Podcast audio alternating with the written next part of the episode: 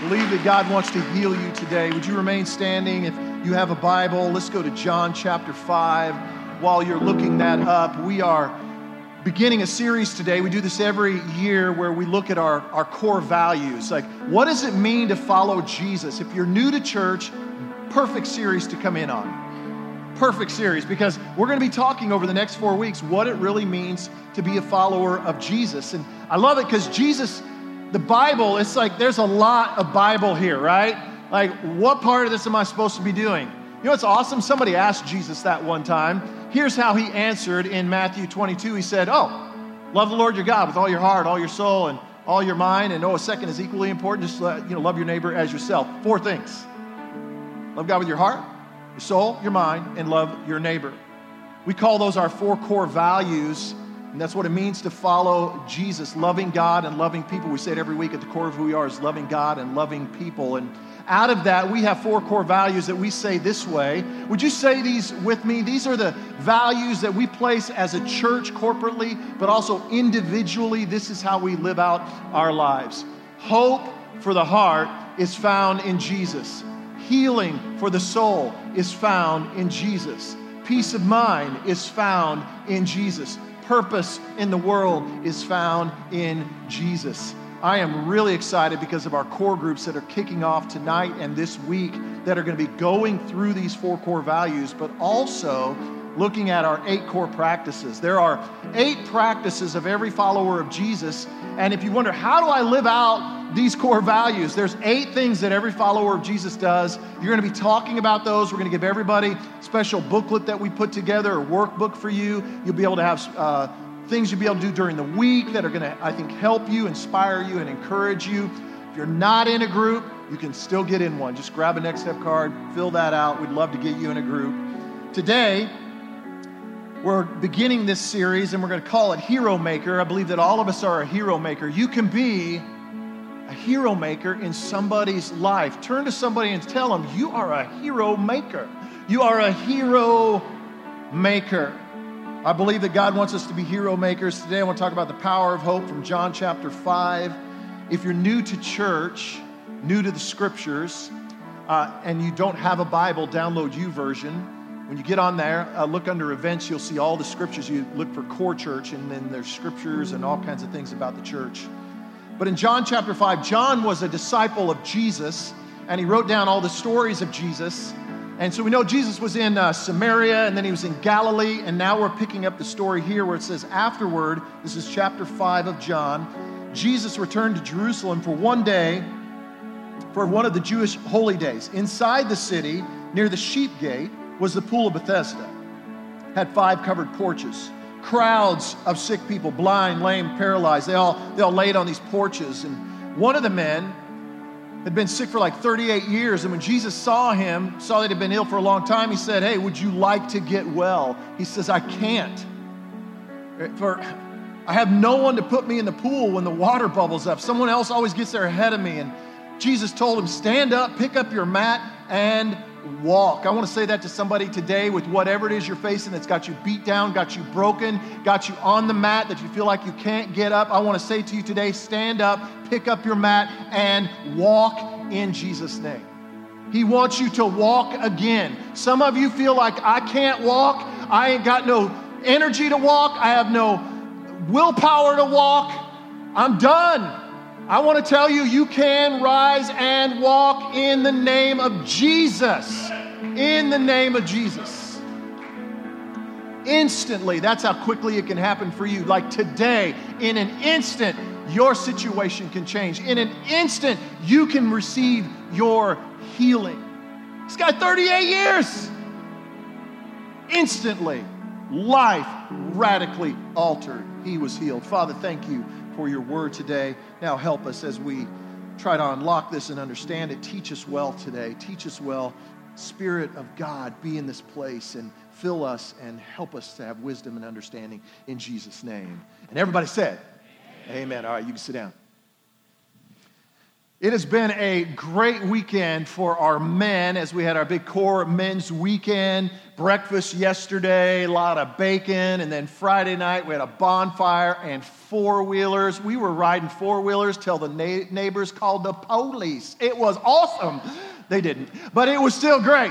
We had a blast and uh, camping. We camped out on the land. Look at this picture. This is some of it. It was just, it was so much fun. I had no idea Danny Hamilton was going to set up next to me. Serious camper. He brought a trailer in. He'd cut down logs out of the wood with his bare hands. He had like a some kind of I don't know what he had, some kind of a, a, barbecue pit of some sort, and all I seriously all I had was a coat hanger and a hot dog. All right, I'm not making that up. Danny sits down, he's cutting steak. I'm like, I am way out of my league here. I, am not a, I'm a novice camper at best. You know, camping is very risky, is it not? So I don't do it very often, especially like air mattress. How many of you camped? How many of you ever camped before? Air mattress is risky, is it not? Put the air in it, feels fluffy. 2 a.m. might be fluffy, or you might be on the hard ground, okay, with a slip disc to go with it. Oh, that was fun. This camping can be risky. I, I mean, you just don't know how things were, are going to go. I, this happens to me every time I camp, so I don't do it very often. In the middle of the night, I woke up, it happened to me again. I heard a noise. I thought, there's the next murderer out here. Not sure if it's Danny or someone else. no, it's not Danny. I, I, really had that fear like, I know there's the next murderer. I know it. I'm going to die right here. This is where I'm going to die behind these modular units. This is not the way I want to go, Jesus. I pray those weird prayers. So, but you just never know. It's, it's very risky. The elements, you never know how the weather is going to go. We got lucky, rain before, rain afterwards. It was a gorgeous, beautiful night. So much so that, again, I'm a novice. I set my tent up and I thought, rain tarp, I ain't a rain tarp. I'll just throw it over the top. That's not how you put this tent together, evidently, because in the middle of the night, the tent tarp was laying on and it collected condensation and moisture. And what I didn't realize is that uh, whenever the wind would blow, water would hit me right in the face. Every 20 minutes. I am not exaggerating.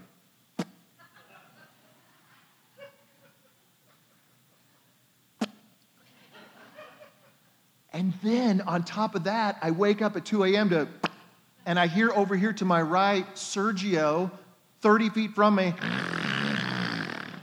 So this is my night.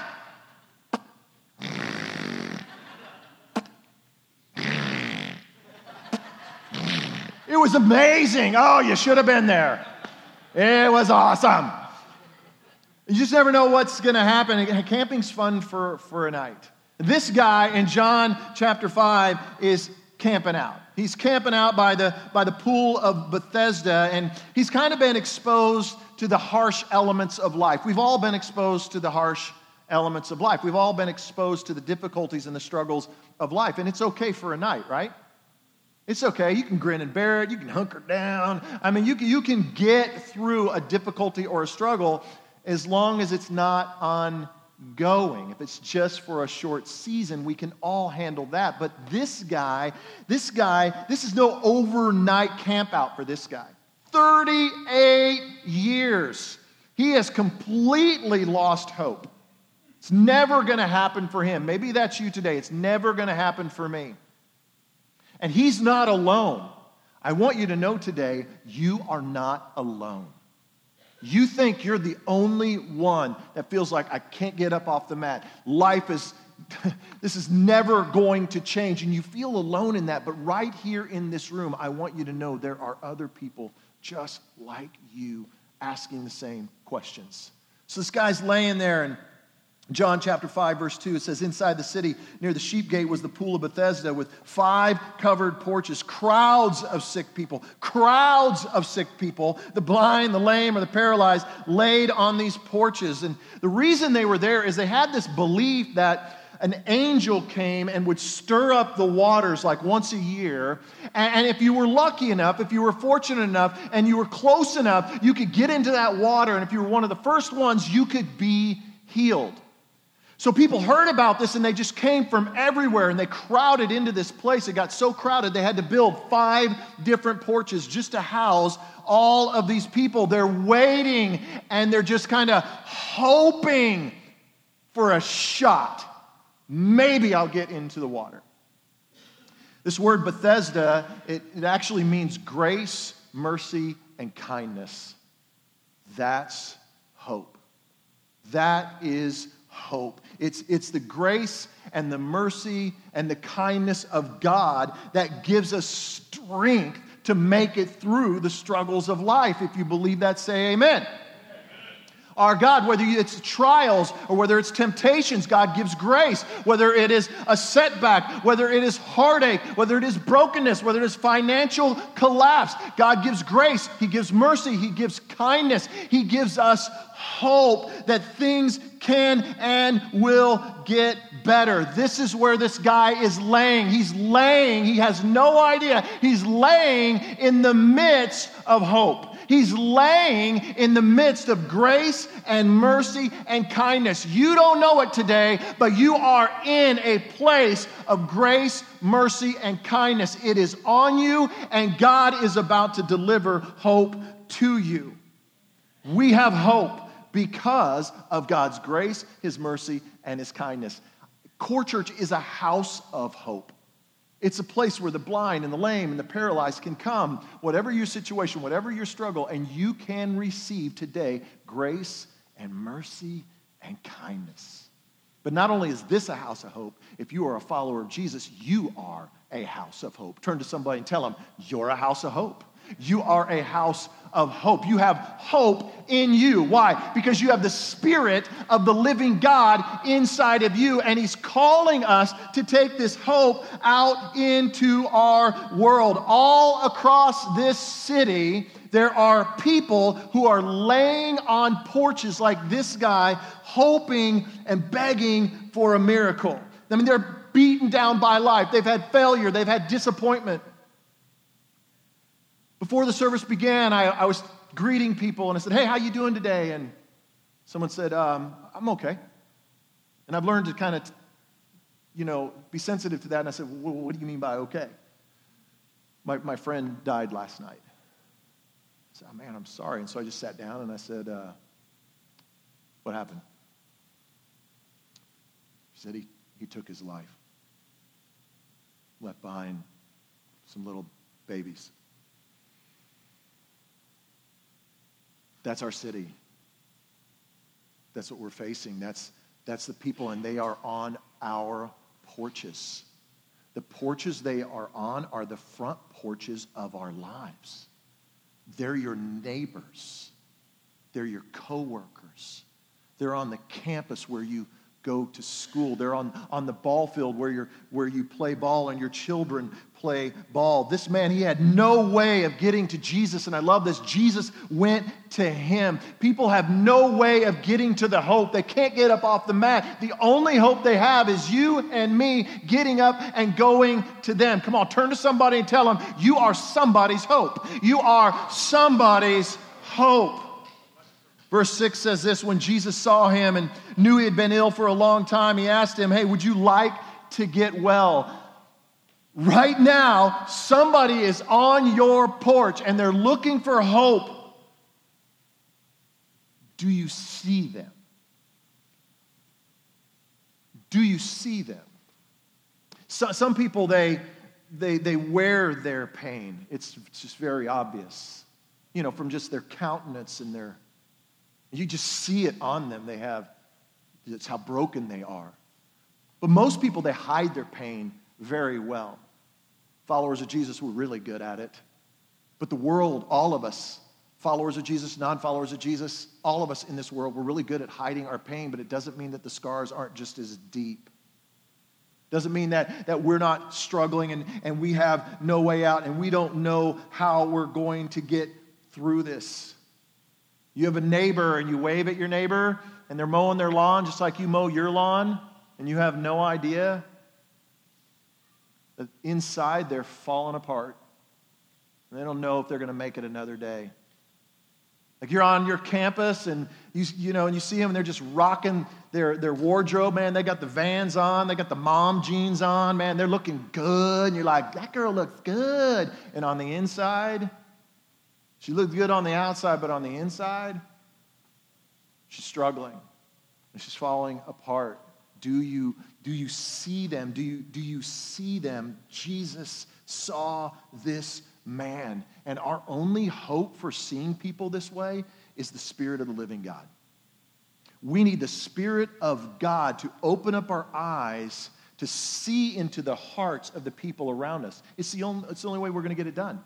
You can't do it under your own human ability. You'll never see it. But if you tap into the Spirit of the living God, guess what? He can give you eyes to see. How do you do that? You have to begin to pray that God will open up your eyes. Do you pray every day, God, open my eyes to see people that need you? Do you pray that prayer? Like we have a prayer we pray at the end of every service. There's a reason we pray that prayer is because we want our eyes to be open to see into the broken hearts of people so that we can infuse the hope of Jesus into their life. Come on, say amen if you believe that. We want people to have hope. In fact, I want to, I want to encourage you, grab one of those Hero Maker cards. Grab one right now. They're on the chairs around you. Everybody get one of those cards. I want you to take that card with you. I want you to put it on your desk at work. I want you to put it on, uh, in your backpack or on your bathroom counter or wherever it will be highly visible to you. And I want you to pray this simple prayer. I'd like for you to write this prayer down. I, I, want you to pray this simple prayer over the next four weeks as we go through this series. God, help me to be a hero maker today. Simple prayer. God, help me to be a hero maker today. My card, I, I picked it up on Thursday. I was prayer, prayer walking through these chairs like I do every Thursday. And and I saw the cards and I just picked one up and I just sensed God said, Brad, I want you to take that. I want you to put it on the dash of your car and I want you to pray. And, I, am like, God, I already do. I, I, pray all the time. He's like, I, I, want you to pray fervently. I want you to pray that I make you a hero maker. I want you to see yourself differently. I've been praying for lost people, praying for broken people forever. I do it every day. It's just a regular part of my deal. But I never saw myself as a hero maker. Do you see yourself as a hero maker? Like you're a hero. God wants to use you in someone's life to give them the power of hope. And so I did. I began praying that prayer. And, and so it sits there right there on the dash of my truck. And every time I look at it over the last few days, I've been, God, uh, help me to be a hero maker today. Last night, who would have thought? You pray a prayer like that, and God gives you opportunities. Ha! Weird how that works. You don't pray, nothing happens.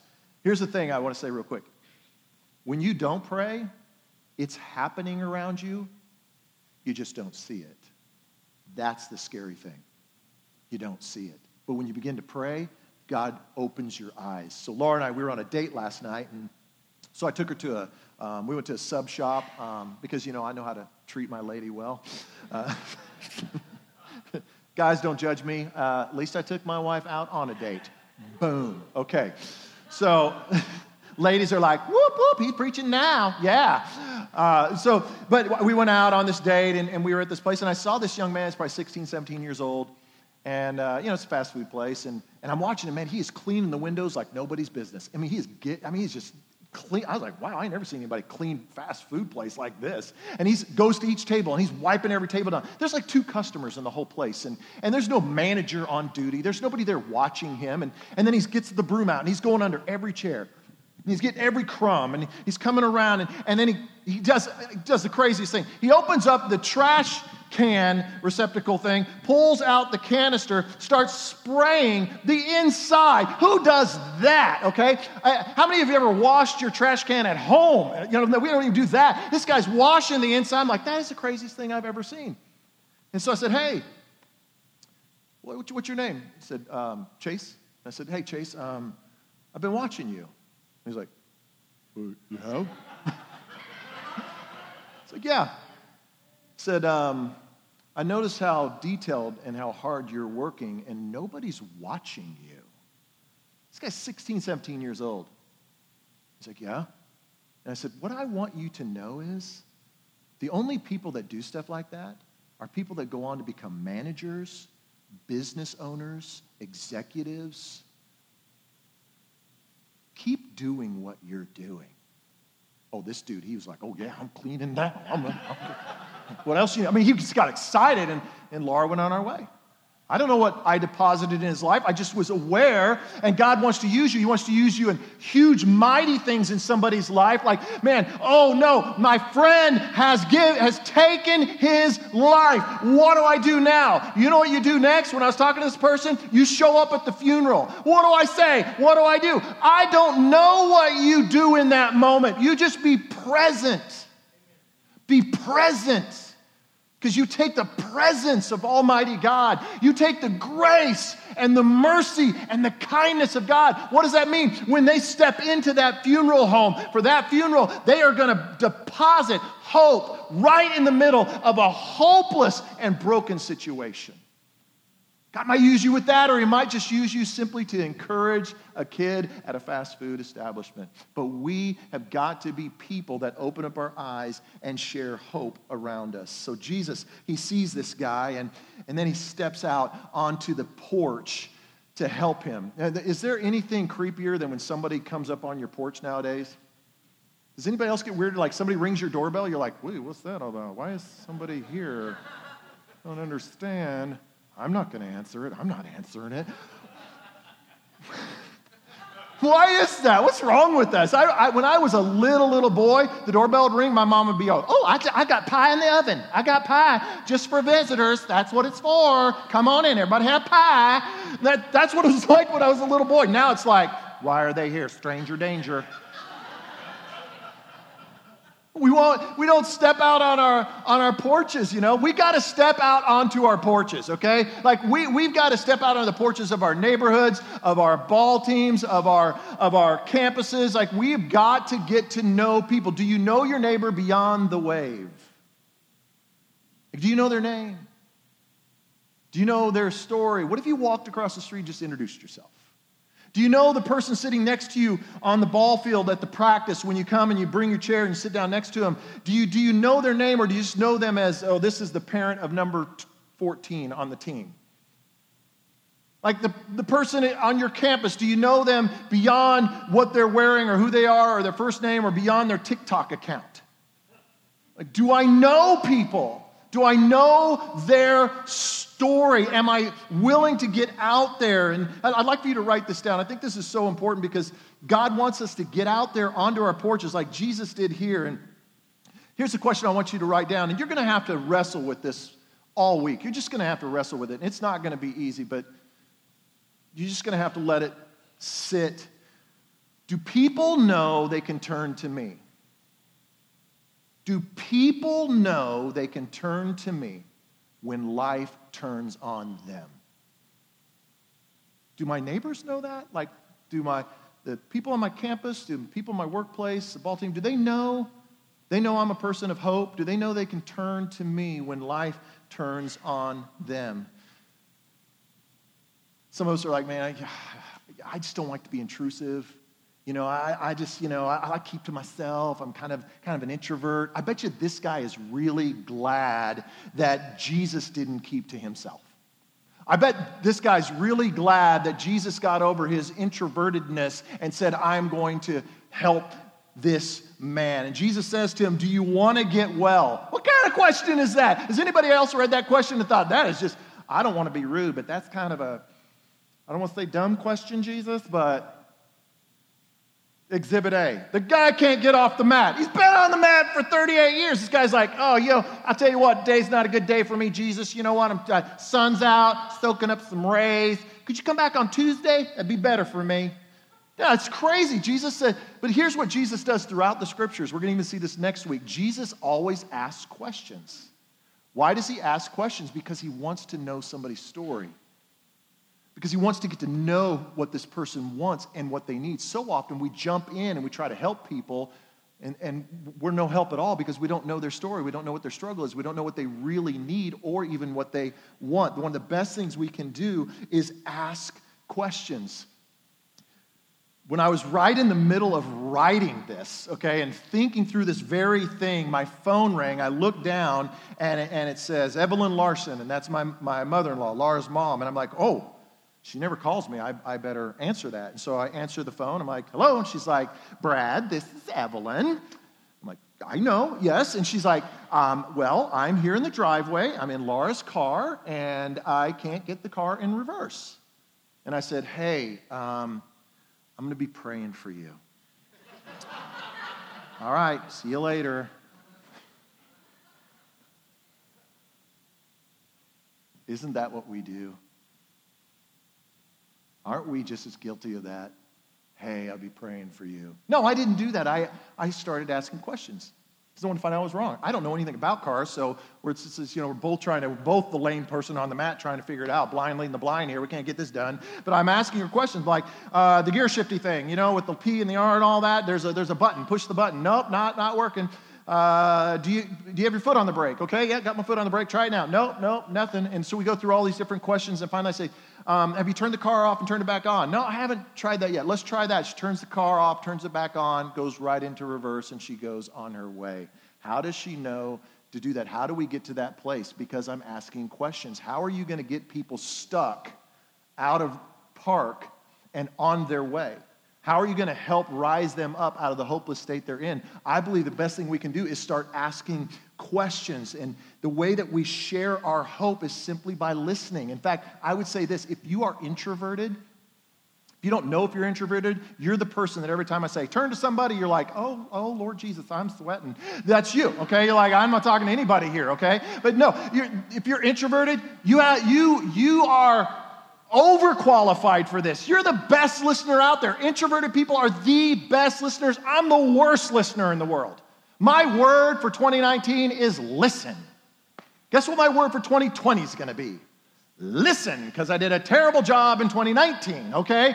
Because I just, I need to be a better listener. And it's by listening you ask questions. So I'm asking questions and I'm listening, and it's through listening that you discover their story and you discover where they're at, and you know how to provide the hope that they need. So Jesus asked this question Do you want to get well? And then he listened for the answer. And the man said this in verse 7 I can't. For I have no one to put me into the pool when the water bubbles up. A couple weeks ago, Laura and I were at a staying at a hotel and and uh, I was, we were with, at a pastor's gathering, and I was talking about this last week that a couple of the leaders in our church tricked me into staying up after 9 o'clock at night, which I don't do because my mama taught me nothing good happens after midnight. And uh, so I was praying, and I had three shots of espresso to try to stay awake. So, needless to say, by 1 a.m., I was still like, woo, let's party! We get back to the hotel, and, Laura, and I'm like, oh, this is awesome. And Laura's like, hey, hot tub's open 24 7. I'm like, hot tub party, hot tub party, let's go, hot tub party. And she's like, calm it down. This is a public place, okay? So we go down to the hot tub. How many of you know when you go to a hot tub at a hotel, the one thing when you walk in, and one thing you're hoping to see is what? That the hot tub is empty. Because if there's people in the hot tub, you're like, well, great, now we're not getting in the hot tub because they're in the hot tub. Because everybody knows the unwritten rule is if somebody's in the hot tub and you don't know them, you don't get into the hot tub. If you do that, by the way, you are creepy, okay? We don't do that. That's weird. You don't get in the hot tub with somebody you don't know. Here's the other thing, by the way, another rule. If you're in the hot tub and a stranger gets into the hot tub, you have three minutes to exit said hot tub.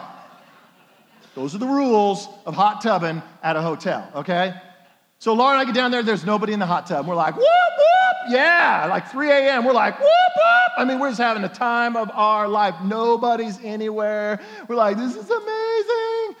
I think many times that Sunday can become a holy hot tub party.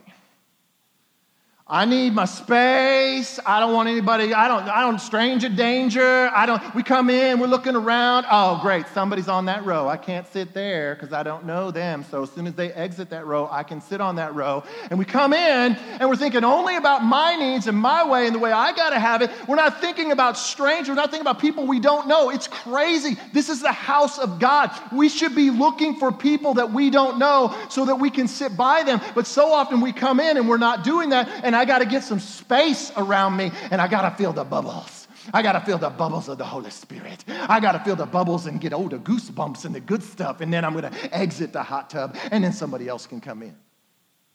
That's not the way church was designed.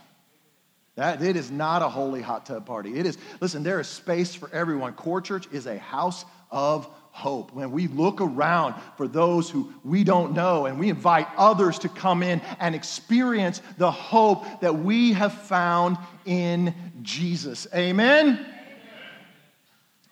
I want to invite the worship team to come. And while they're coming, I think the saddest words in this entire story are I have no one. Wow. Guy says, I, I, I have, nobody would help this guy. You may be thinking that, Brad, I want to help people, but man, I'm just not qualified. And I mean, I'd leave that to you. You're the professional. I wouldn't know what to say. I wouldn't know what to do. Listen, I want to anoint you and I want to point you to do the work that God has for you. And it's not just reserved for those who have a seminary degree. In fact, I remember long before I was ever in ministry and I was in radio, and I was sitting at my desk one afternoon and I was preparing the next morning's show that I was going to be doing, and uh, one of the salesmen came and he stood in the doorway of my office. He said, Hey, Brad, you got a sec?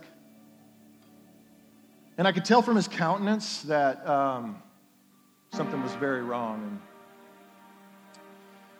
so he came and he sat down and he just